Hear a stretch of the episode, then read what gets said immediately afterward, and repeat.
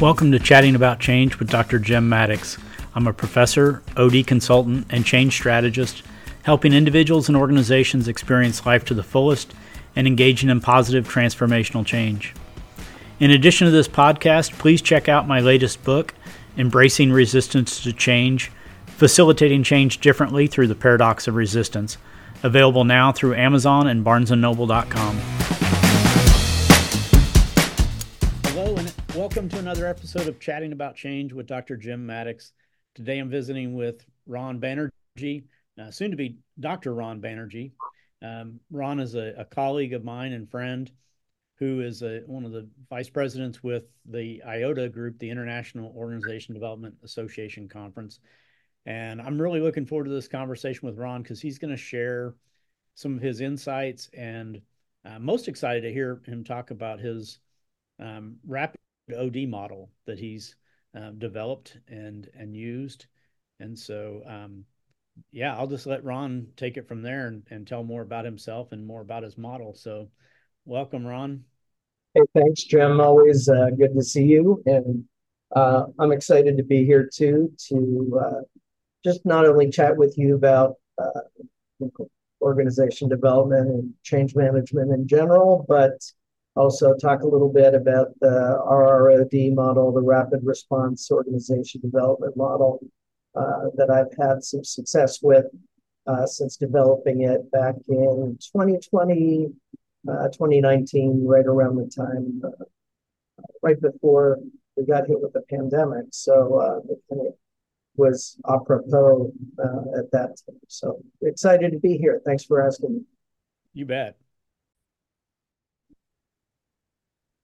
So walk us through the model, or or do you want to talk uh, kind of how, how it came about, or um, it the it's the, the floor is yours, Ron. Thanks, Jim. Um, yeah, the the rapid response OD model, RROD, um, came about in an interesting way. Um, you know, I my wife is a coordinator for the executive MBA program here at Penn State University. And I remember there was a point where I was asking one of the lead faculty people, well, you know, how much how much time do you spend on organization development in the MBA program, you know, for the executive MBA or any of the MBA programs for that matter. And I got a wide range of different answers from different faculty members, not only here at Penn State, but whenever I pose that question to other people, you know, all around. Um, and, you know, in a lot of the management programs and uh, MBA programs, I said, you know, 20 minutes, know, uh, 45 minutes, you know, one, not even a day. I don't think I got a response of a day from anybody. Um, so that started me thinking, um, and this was when I was doing my master's here at Penn State uh, in OD, uh, that, you know, what's what's the issue that they have with, you know, OD? What's the issue that they have in the way that we manage change versus, you know, what's being taught in some of our MBA programs across the United States and across the world for that matter. And a common criticism that I found was that um, OD is just such a long process, you know, going from contracting to whatever, you know, and by the time you get through all that, you know, the need may have changed. And so, um, you know, the the common thing that I saw was just how long an OD intervention changes or requires, I should say, before the changes actually are uh, you know, able to be made or at least explored, you know. And so as we were, as I was going through all of that and thinking through, um, you know, I had the opportunity, great opportunity, and I know Jim, you you like this story, you've heard it before, but I had the opportunity for, to interview um, Ed Schein, um, you know, the father of process consultation. Uh, what a loss to have lost him last year. But uh, I'm blessed that I got to spend uh, quite a bit of time. I wanted to do a two minute clip for of him uh, thanking uh, somebody and congratulating somebody on an award, uh, Otto Scharmer at the OD Network um, annual meeting, and it changed into a discussion about my work. And um, you know, Ed and I were talking about interventions, and we came across this thing where we both believed that um, every conversation you have with somebody at a potential client or a client or whatever is is an intervention. And if you treat it as such then you know a lot of people don't want to waste that other time with you know that the purist uh, organization development folks you know uh, attest to. Uh, i'm a purist you know i you know you know raised in od by dr bill rothwell and and uh, you know he's often told me well you know what? I i've stuck to the program and i've uh, turned around a large scale intervention very quickly. My response was well that's you doc you know like you know uh, but that's how it came about jim was uh, listening to the um, listening to the criticisms of what i was studying i guess and i took it kind of personally uh, so that was about the speed. So, and I noticed that when I did the research, there wasn't a whole lot of work that had been done on like a uh, ramping up the the speed of uh, the organization development process. So that's how RROD came. Yeah, that's I I can see that where you know that there's there can be a tendency for like the consultant to just kind of embed themselves in the organization and and create this long term, almost codependent type relationship, as as opposed to um, doing the intervention and, and, getting you know and getting out. Um, remember, I remember working with a manager years ago at an aircraft uh, facility, and I was brought in for a particular challenge and and the first meeting he said all right how long is this going to take how many times are we going to have to meet and I said, well, this could be the final meeting if we can get it resolved.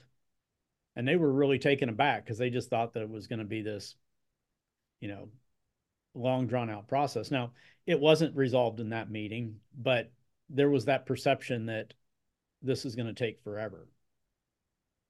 Yeah, exactly. And, um, you know, time is money to a lot of people. And, um, and I get that um, as you know, uh, my background, as you know, is under, uh, I, you know, I worked for Voya Financial Advisors as a financial advisor and investment management rep, and um, you know, and also in my own businesses that I've started.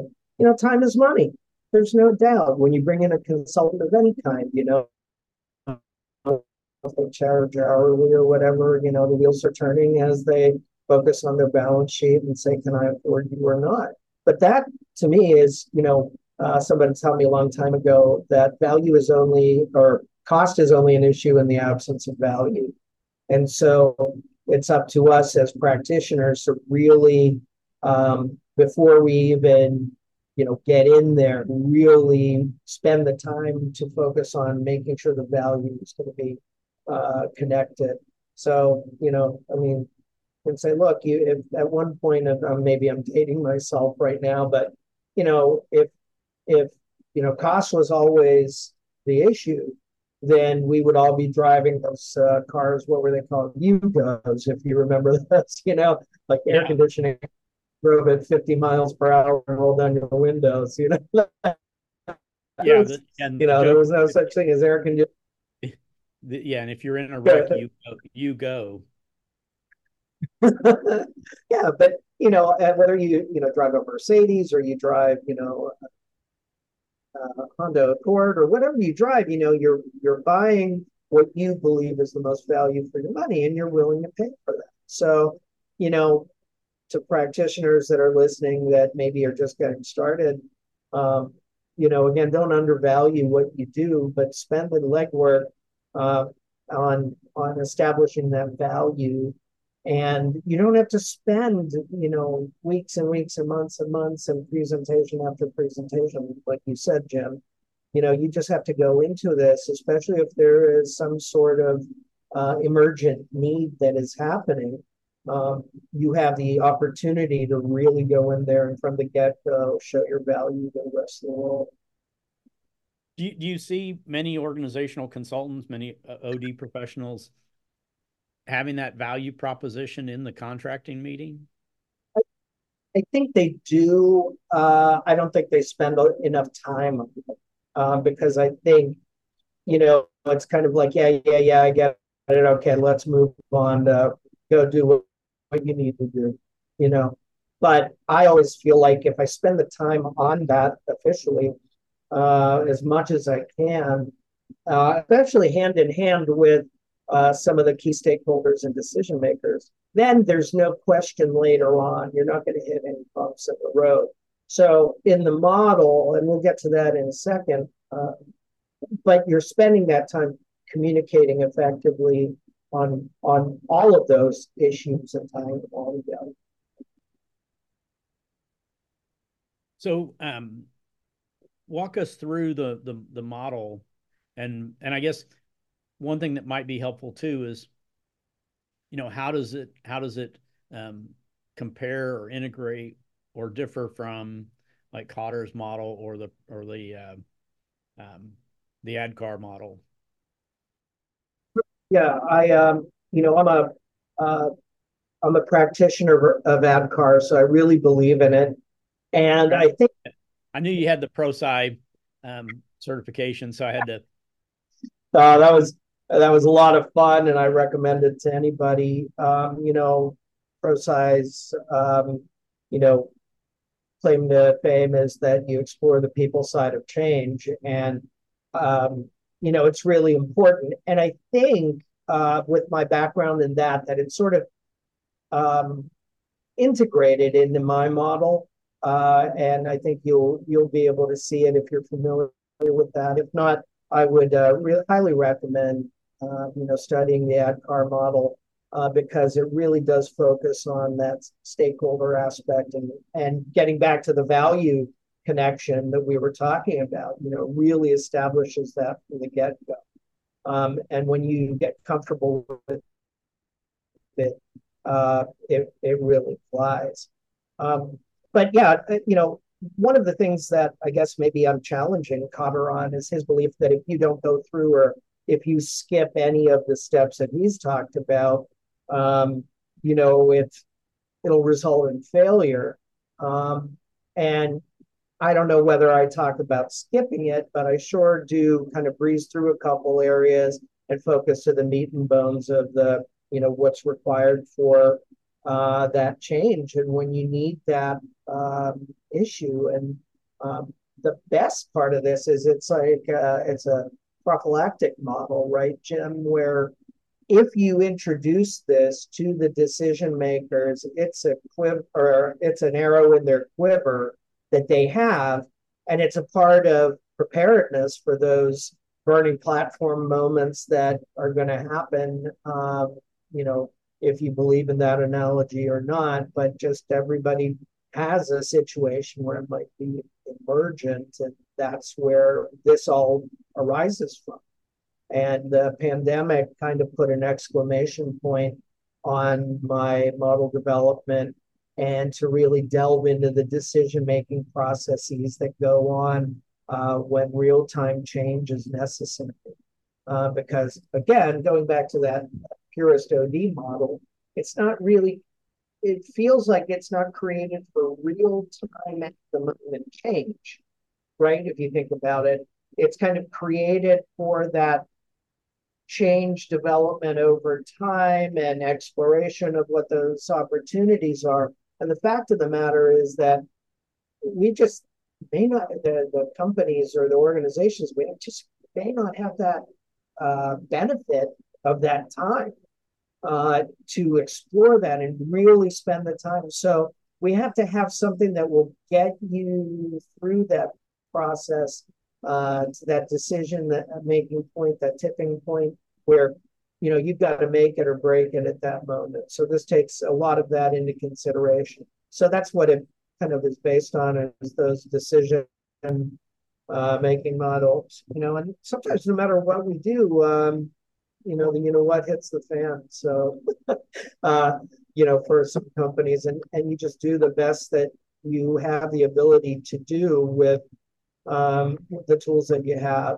And so, my goal is not only to assist in developing uh, tools internally in a true generative form, but to go in with a tool that they can, or you know, a template that they can follow to really um, build the the confidence uh, that leaders require during times crisis, you know, and, and really build on that.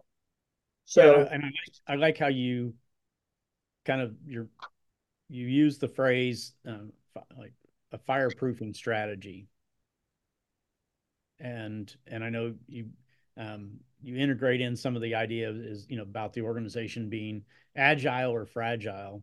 So um, talk about what you mean by a fireproofing strategy. Yeah, I, I think um, you know what the the the best part of the you know I, my presentation I called fireproofing or fireproof, um, and you know, the whole idea of agile or fragile came from a series of articles that I had uh, written just asking that question like is your organization you're you're a leader of an organization and is your um, you know is your organization agile or you know agile enough to be able to work through the change or you know or fragile? Will it collapse under its own weight and and indecision? So really what it became was, you know, can I build a way, can I give you that arrow? Can I give you a, a way of protecting you from future calamities, future pandemics, you know, all those other uh, things that might happen to the organization, a sudden loss of, uh, you know, uh, key leadership or scandal or whatever, you know, there has to be a way. And if there's not, rather than scrambling and uh, doggy paddling in your wa- in the water just to survive, uh, you have um, you have a, a tool. You have the life preserver to be able to get out of whatever you're dealing with. So it does. It builds that. Having this in your arsenal builds that confidence. And uh, during that chaotic time and crisis time. And um, you know, it's it's the four C's, what I call the four C's anyway. It's commitment, consistency, and continuous communication right through the whole thing. And that was what my undergraduate was uh, degree was in. Uh, was in communication, uh, speech communication uh, here at Penn State, and and so I guess I'm staying true to that as well.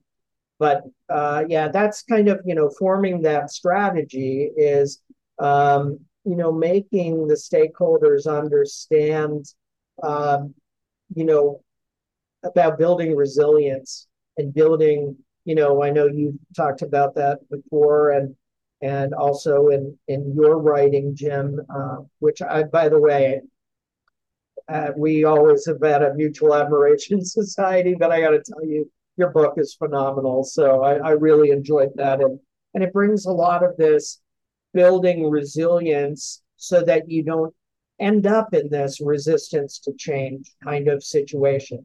Like, right? If you put Thank the you. If you put the time in before, then hopefully you'll never get to the point that you need guys like you and I to come in and say, why is there this, you know, why do we have to overcome this resistance to begin with? Or exhaustion from change, which is what my dissertation is. You know, so again, um, so that comes from let's prepare you uh, for that burning platform uh, moment where you are faced with a life or death decision, but in this case, the organization's possible life or death, uh, given what's going on uh, and what is impacting the organization as it stands. So that's kind of where the background of it um, really comes from. And uh, that combined, it was like a perfect storm, to be honest with you, Jim. You know, here I am thinking about all this stuff, and one dot connected to another, and then the pandemic came. And, you know, uh, I started listening to how the crisis managers were, um, I don't know, getting out in front of things and, you know, holding maybe a press conference from a particular company. Um, and I didn't think they did the best job. I don't think they really understood it. And I don't think they had an action plan in place. So that's fireproofing. Is that action? Yeah, and there's certainly in, in hindsight you could you could rattle off or, or identify organizations that you could tell they were agile because of how they and I'm not a fan of the word pivot, but how they responded and and and and and use the word respond as opposed to react. How they responded to uh, COVID and the pandemic, and then the ones that were fragile um, really either struggled and some just went under. Correct. Yeah, and some, you know, even if they survive that, the beginning of it, they're struggling even still. You know, I mean, heck, look. I mean, look at our country right now. You know, people can say we're struggling still to get out of the after effects of the pandemic, you know, and um, doesn't matter what side of the aisle you're on, you know, do we have an action plan? Um, you know, I had a discussion with uh, David Cooperrider um, at uh, a recent conference, uh, and it was about this. It was about, wow, you know, do we have the tools available to us to be able to um, really, you know, ch- challenge ourselves to be better at our responses and quality responses to these types of crises, right?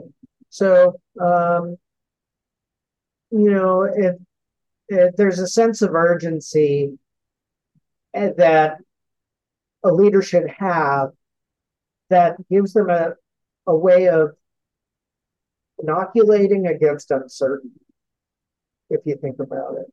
And I think that's what uh, this model helps us do.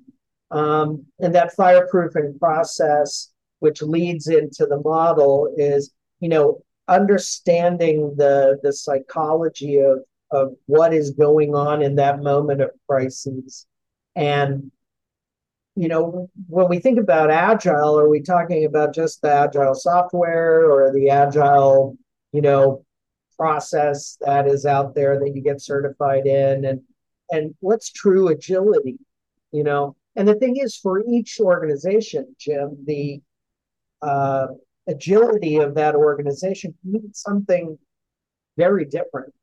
You know, I'm on the board of a, a, a great um, group called Meals on Wheels of State College. And, you know, what for us to be agile and being able to respond during the pandemic, I mean, suddenly, wow, you know, there were so many people that, I mean, they're locked away in their homes and not being able to get out out of fear, you know, of the pandemic. And how do we get food to all these people?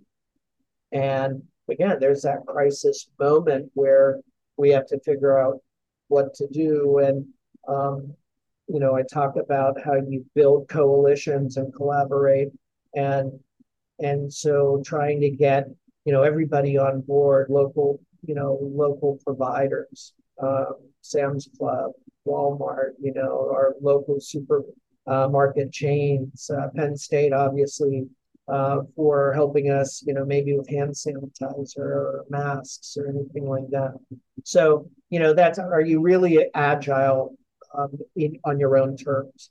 Um, then I think people that define change in a bunch of different ways. You know, I mean, again, you talked about it in terms of change resistance. You know, like change to certain groups or certain people means one thing, but you know, to others, it means something completely different. And before, uh, you know, before you know it, you've got a group that is really resisting the type of change that another group is trying to promote, and it creates conflict that you so aptly talked about. So, um, So again, that's the meaning of change, understanding it. Um, you know, understanding how handling change is um, isn't necessarily the same way you would handle change anytime else. You know, um, you know, other than in this case, while you're in crisis. Um, so that I think is one of the other important parts is how you may handle change when things are great or when things maybe aren't so great, but it's not, you don't have an emergent situation. Well, that certainly be different from something when you're facing the types of crises that I mentioned before. And then that leads to, you know, having that ability and what you can do uh, during that time. And that leads to that uh, rapid response ID idea of uh, OD, you know. Um, so when I do the presentation, I kind of go through all of those different types of, um, you know, change and and you know, understanding, you know, what the different types of people and the psychology behind um, behind all of those factors are, you know. Um, and then also people, you know, are they thinking, does this have to be this massive change or is it time for radical change? You know, uh, you know, or is it time for just incremental change? You know, and and so some believe that it with you know a series of incremental changes you can create radical change. I would agree with that to a certain degree. That's kind of the systems thinking basis uh, of of what RROD stems from as well, you know, in its roots. Uh, so it's about this, you know, uh, understanding Lewin at its very source level, you know, uh, about moving from one state to, you know, the current state uh, to, you know, a state of transition and to get to what future, future state you want to get to, right? So if that's at the basis, you know, if we follow Lewin, um, what we find is that, you know, the current state might be something where it's just panic driven and, and people are rooted uh, during crisis. They're just rooted in whatever they're comfortable with. And it's that powerful, almost a kidnapping of, of reasonable thought, you know, out of panic. Um, and then it shifts into that emotion where now the emotion is really gripping, you know, people throughout the organization and no matter how much you're pushing that transition, you're not getting it. And your people are getting frustrated, and leaders are frustrated, and then they're throwing their arms up in the air, and then you know, people on the front lines feel like nobody cares. You know, what am I going to do if if the pandemic creates such a problem that you're going to lay us all off? How am I going to feed my family? You know, and then of course, you know, the problems with uh, the future state is none of us know what to expect. And um, you know, we need to spend enough time understanding that as leaders and as change leaders to be able to uh, look at that from a where is everything coming from and and taking the time to explore that within our communities, internal communities, uh, our coaching communities that we've developed inside for some of our uh, middle leaders and, and key stakeholders to really work on that with the rank and file. Yeah, I so, think that's one of the things that you mentioned um, getting time with uh, David Cooperrider. And I think that's one of the um, pieces around his appreciative inquiry process that that future state and, and, and being able to vision that and imagine it um, and have conversations around it, I think is, is so important. Yeah, and David's, uh, you know, again, if you've ever had a chance, or if you haven't had a chance to hear David speak or go to one of his workshops, I, I highly recommend it. But you know, David right now is working on uh, something uh, called Earthshot OD. And the belief is that we are poised, we are in a position right now, uh, this Earthshot moment, that uh, we can really make a difference in the world as OD professionals, right? We can really impact change in a variety of different ways. And, and uh, so how do we do that? And that's his earth, earth shot of the uh, take on things. Yeah, if you get a chance, I would uh, recommend to your listeners to uh, take a look at some of his writings regarding Earthshot OD. And I know uh, we have some recordings, I think, at OD Network uh, of the conference, the summit uh, last year in 2023. Uh, that should help that out a little bit. Um, but yeah, I mean, uh, let's let's actually. I'm going to go ahead and jump to the model for the sake of time. Um, but I think one of the the things is, you know, there's um, you know, there's a golf story that somebody told me, and that was, you know, what makes a really good golfer different from one of the pros, right? And this ties in with this repetition factor that we talk about and and fireproofing the organization, right? And the idea is like, you know, the difference between a Tiger Woods or you know Rory McIlroy or whoever is. I heard this story about these guys. I I went to a golf tournament, and I went into the trailer where Nike builds their golf clubs for the pros that are playing that. So I got to see all of the different pieces of the golf clubs. And I was talking to the guy who crafts all of them. And he said, Yeah, you know, this is what, here are some of the measurements I have for Tiger. You know, here's Rory's stuff. And he's like pointing these out, Jim. And what was amazing is he was telling me for a different condition, these guys are so good you and I, when we get out and golf, God, I, I don't want anybody to see me golf, but uh, when I'm out there, you know, bring Kevlar. That's all I've got to say. Uh, but yeah, you know, when we're always changing, adjusting our swing, you know, to meet what the environment dictates. These guys are so good. Their swing changes to the point that, um, you know, Rory, when he was training, I heard from a friend of mine who was a good friend of his, he said these guys are so good that you would be able to take a towel. The coaches would take a towel and put it on the fairway. And that these guys were so dialed in that they would have to hit that towel and make the adjustments not in their swing, but hit that swing so consistently that they would be able to know which swing they were going to uh, you know they're going to rely on their pure swing to get there and then change the club to do what it needs to do right? So that started getting me thinking of like well listen if we have it already ingrained in what we're doing um, and our swing and we perfect our swing well then all we need is the right tool to hit that target right? And that's where I tied that in. I was like, wow, if I can get my clients to keep using this tool and getting really good at it, then the time comes of that crisis, uh, you know, they're going to have what it takes to really handle it and really handle it. And we've seen companies that don't handle it well, you know, uh, I don't know, Jim. I think you told me a story uh, of a particular company. Again, they just didn't handle it well at all, and it was horrible, right? Yeah. You know.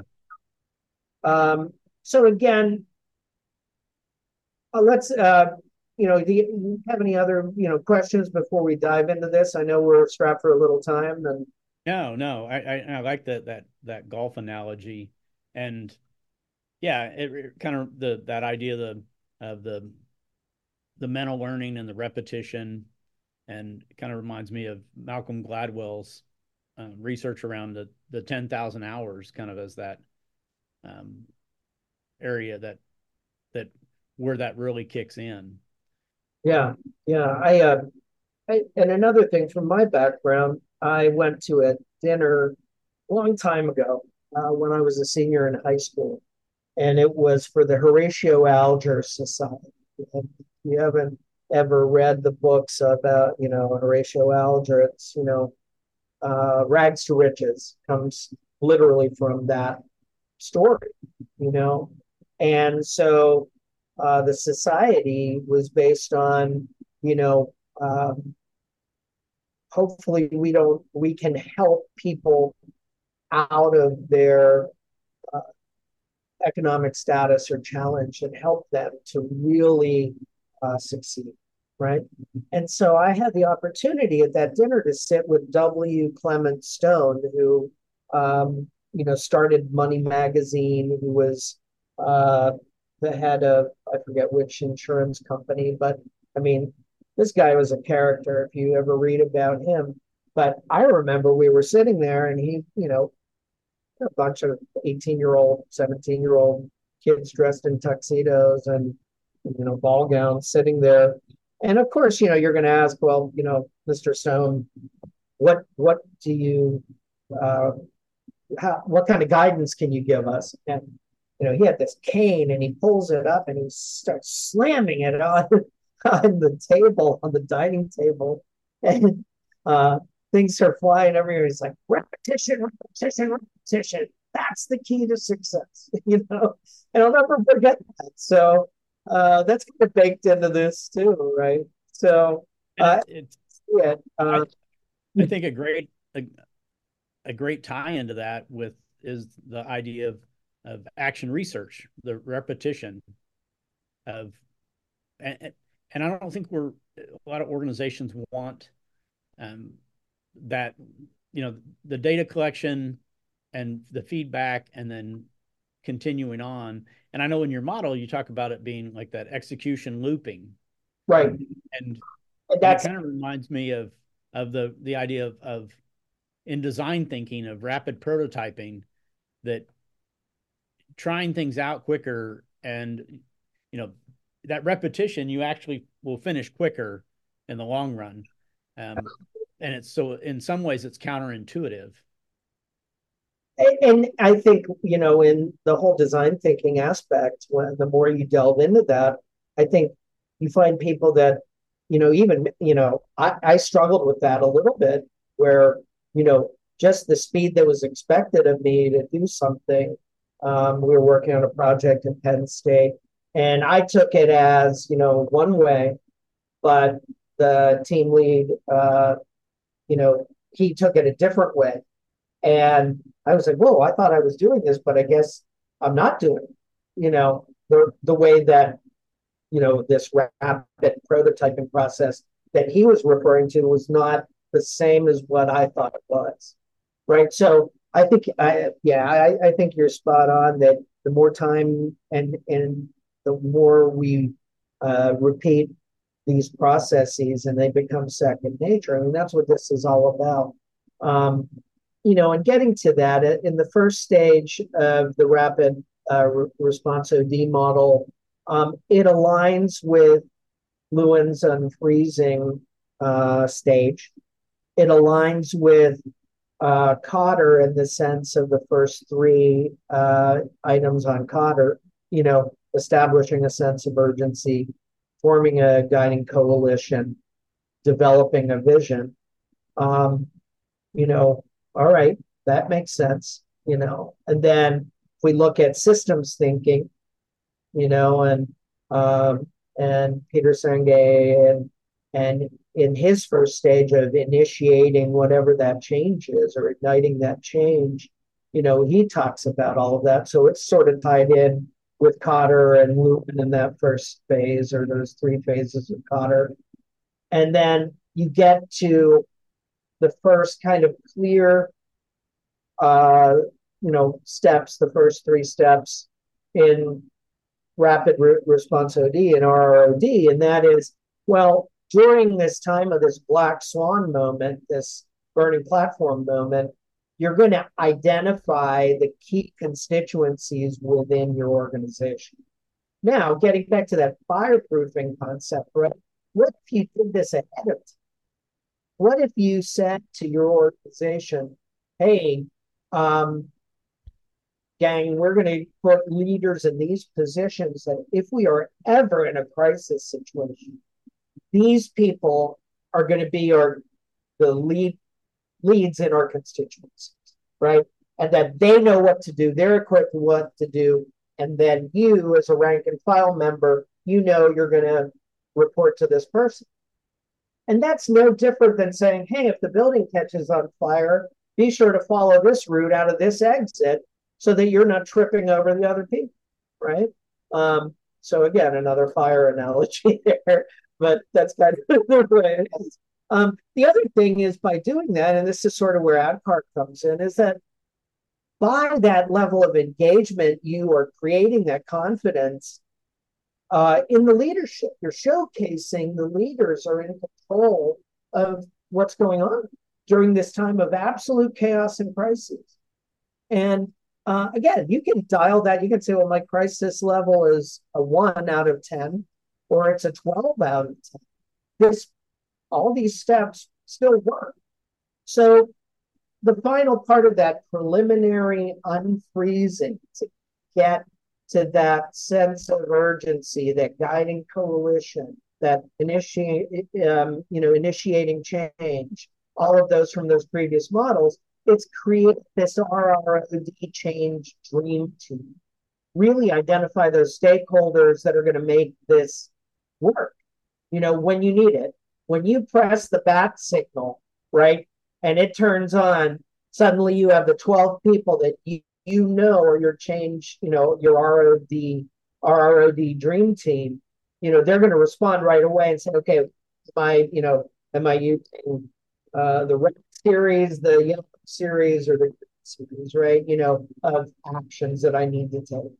So then when you start doing that, you kind of move into that next level or tier of you know the actual change of Lewin or you know where Kotter talks about uh, communicating the vision where you want to you know where you where you intend to go how you empower others to act on that vision and you're planning um, and enabling short-term views where you want to move from one to another to move yourself forward right and that ties in with the systems thinking, you know, when Peter talks about, you know, sustaining momentum, how do you create that momentum? You don't just, you're not just full throttle, you know, it takes a little bit of incremental movement to get you there, and then you build up that speed. Well, in the second tier or second phase of RROD, it's you are you're uh, communicating, you know, this moment this burning platform moment, this black swan, you're effectively communicating what's going on. And as you do that, you start building those stakeholder coalitions to inspire that design thinking that we just talked about, you know, to inspire creativity and inventiveness and innovation for how are we going to handle this, you know, and it's not going to be coming from Mount Olympus and the C suite necessarily. But now we have a way that the C suite is engaged with those on the front line that may have the actual better idea on how to deal with this than those up on Mount Olympus or even, you know, our middle manager. So if we prepare them, fireproof the organization, and get them to this point on the second tier, we're lined lined up pretty well for the final tier. And that is when we get back to refreezing, you know, according to Lewin or according to Kotter, you know, solidifying what that change is going to be and looking for other changes that we can build from that. And then creating an anchor, right? So talks about creating that anchor as as you know a basis for new on, right? A foundation. And so again, that gets to systems thinking, right? With redesign and rethinking the problem so that we never are in a problem again or a similar problem to that again. Or let's better, let's keep it better how to do this. So that lines up the final steps. Uh, I call them the four R's of RROD, that's reevaluate, revise, repurpose, and repeat. So reevaluation is exactly what we just talked about. You know, We take a look, we we see where we are in the process, and did we accomplish what we needed to, or is there more work to be do, done? So then, if there is more work to be done, then we revise what we do and come up with a different game plan. Right? It sounds like common sense. Isn't it surprising how many people fall short in this process on any of these models? Right? They don't go through to the end because they think they're already there and they're really not. Um, and then you repurpose the resources that you made available that you had already, and then you add the, the resourcing that you now have to have targeted to help with prevention and preparation. And then, like you said, the execution looping aspect of this, which wraps around the entire model, um, and also it's within each tier, each phase, and it's also from the beginning to the end and the end to the beginning again, and going through this model as many times as you need to until you have the comfort in the solution.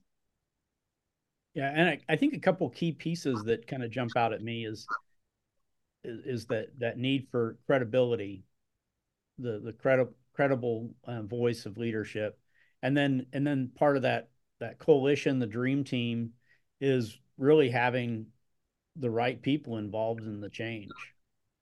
That's right. And and oftentimes it's not the people that are going to be doing the change that are involved. Right. And so, um, and then, you know, when you mentioned that about common sense, I love the quote from Mark Twain who said, the funny thing about common sense is it ain't very common. and and the more you work in our field, I think we find that out. You know? And I, I, I take it the, I when I talk with leaders, I talk about okay, yeah, it's common sense, but what we want to do is we want to turn common sense into common practice. Oh, interesting. Where, where it actually becomes, you know, the behavior changes because it's one thing to say, yeah, it's you know, like as a, as a teenager, you knew what the rules were at your house. Did you follow them? Right. I mean, you know, knowing and doing are two different things. Well, and that gets back to our agile and fragile, you know, discussion, right? Is are you really agile in the sense that you have the ability to to adjust on the fly and really rebalance things and move things, you know, and shift things the way that you need to, or are you really fragile? You know, you may think you're agile, but in fact, you discover as you peel back all the layers of the onion, you know, you're more fragile than you thought you. So I think that's um, that's where it ties in with the work that our colleagues uh, do, you know, and what we do. And that's why it's so important. That's why, you know, it's this earthshot moment, this, you know, this, uh, you know, alignment of the stars to really make a difference and try to find some, instead of battling, finding some common ground on the environment or whatever. And I think there's plenty of people that are willing to do that it's just for us to lead with courage to be able to, when we find ourselves in those positions, to put ourselves out there and really make it happen and stand firm for certain things, but be able to have those dialogues. You know, again, it's communication oriented, all of these things, you know. But the idea is you are in charge of creating that momentum that, you know, Peter talks about and in systems thinking. And, and that is you're you're sustaining that momentum by those by what? By what I opened up with, by those conversations that Ed was talking.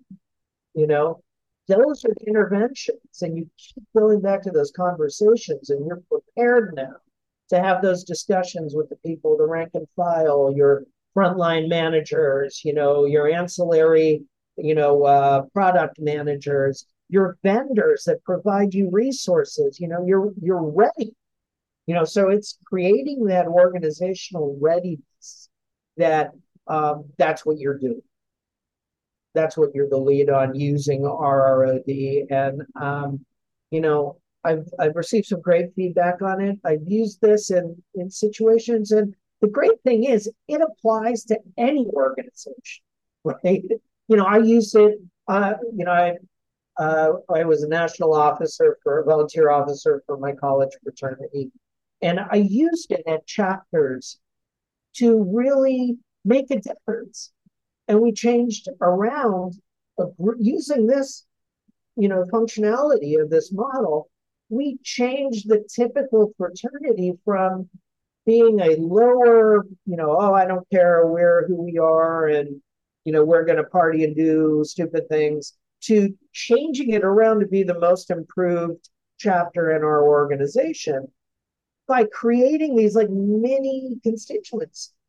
So if I can do that with 18 and 19 and 20 year old kids and 21 year olds that are, you know, who knows what and are in the news for all the wrong things instead of all the right things they do. Well, how about shifting preparing them so that we can move things proactively to have more good things than bad things. What are we doing to make the changes? Because, well, you know, in my opinion, again, um, I'm writing an article on this and hopefully I'll get it published. But it's, you know, the question, the timing is now, you know, Greek life, the timing is now is the title, you know, is, or, you know, is it time for a, right? Because it really lends itself to this. Not in the crisis mode, in the fireproof. Yeah, and I've I've heard years ago. I, I I don't know where I heard the phrase, but but the idea of asking is your organization change ready or change resistant, and you know from at a cultural level. There go. The thing that I really like about your model is it provides a, a, a means, a vehicle to help an organization be change ready versus change resistant? And uh, yeah, I, I, again, it aligns with your work, I know, in change resistance, like I said, and and I really like that because you know the idea is to rather than going, you know, from change resistance to literally non-compliance, which is what my dissertation talks about. Um, you know, what's that tipping point when it shifts into something that could be so detrimental.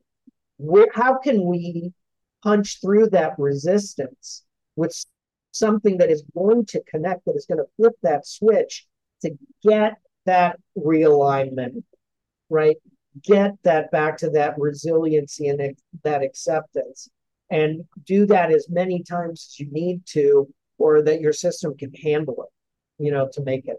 So I think that's it. And if anybody wants, uh, you know, I've written chapters on how to use RROD as a, a large scale intervention. Uh, there's a, a, a, book that's out on that, or using RROD and creating a coaching culture. So there, there's a lot of these different aspects. Uh, you know, DEI, I know it's taking heat right now, but if you believe in you know, the intent of DEIB and everything else, and we can scale it so we can find that common ground approach to um, making a difference that way. You can use this model to have those dialogues and really create that connection.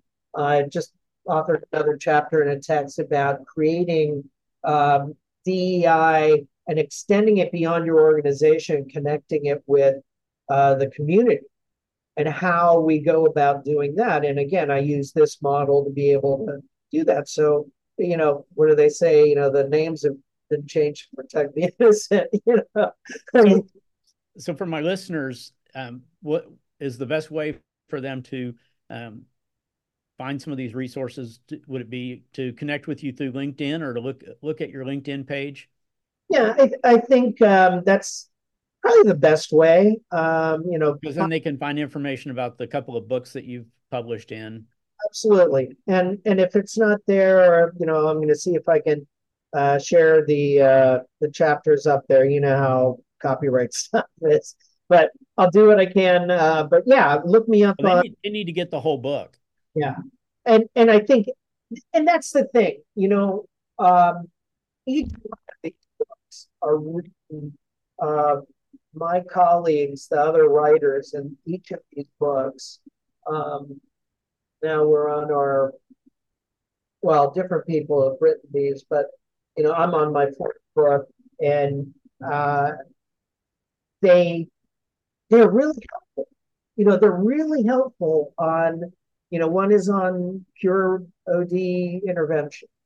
You know, the you know the other, like I said, is on coaching, and the final one is you know on OD and how it applies to DEI work uh, that's going on, and then the second one in that series is that connection out of your organization but you know, if you look at all of these ideas, then it's fantastic. So I would recommend that. Yeah, looking up, uh, I have a profile that is kind of blah for my financial advising practice, and due to compliance reasons, I uh, uh, a firewall with the other my OD work that I do, um, and you'll notice you know the activity difference. But it's S Ron Banerjee is what you. Yeah, I was gonna for. say when they see yeah you're I, I don't think there's a lot of Ron Banerjees out there. well, they're getting more and more, evidently, I find out. And, you know, one is a guy that is pretty colorful and not the way that I would want to be known. So my mother, I don't want her to read about him thinking son doing this stuff. I'll make I'll make sure that, that I link it to the right one on uh, point yeah. him in the right direction.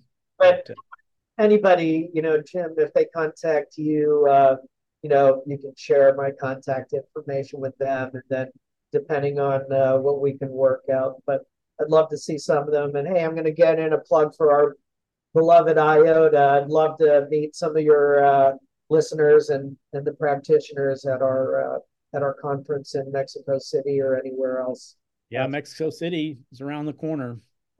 Uh, October uh, this year, right? So yeah, yeah that would yeah. be that'd be great. I know Park, the conference is at uh, Case Western Reserve around the same time of year. Awesome. Well, Ron, thank you for your time. It's it's, it's it's always a pleasure catching up, and um, you, your your ideas are are infectious. So I appreciate it. I I, I hope it was uh, valuable. Um, and my friend, anytime I get to spend with you is always good. And uh, you know, looking forward to hanging out as well. Uh, hopefully, sometimes. Thanks again for having Thanks. me. To Take care, Ron. Thanks again. Mm, bye. Bye now.